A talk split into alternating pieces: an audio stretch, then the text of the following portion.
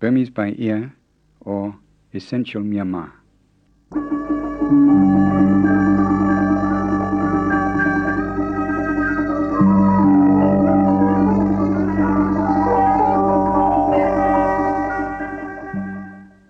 This is tape one of a short course for beginners in Burmese, which is also known as Myanmar. It's written by John O'Kell, a teacher of Burmese retired from SOAS in the University of London, and it's presented by the author and a series of Burmese speakers.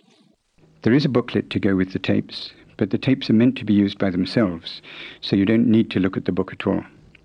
The main point of the book is for reference. It gives you a way of reviewing points you learn in the tapes. Without further ado, we plunge straight into Lesson one of Unit one in Part one. This lesson introduces your first words and a way of asking questions. We're going to say a question in English, and then the Burmese equivalent, and then there's a gap on the tape to give you time to repeat the Burmese after the speaker. Are you ready? It's hot, isn't it? Bude no. Bude means it's hot, and the no on the end is the bit that means isn't it. Try that one again. Bude no. And now here are some more questions for you to repeat. It's cold, isn't it? Ire no. It's good, isn't it? Kaunde no.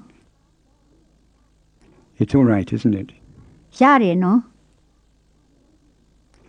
That last question is one you can use where we might say, you don't mind, do you?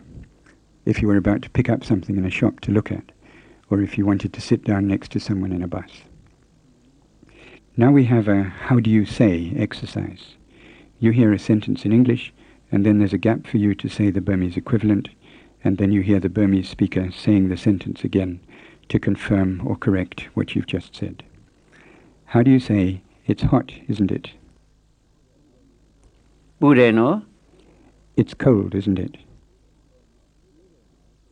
Ire no. It's good, isn't it?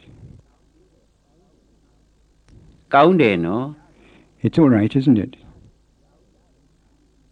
Yare no.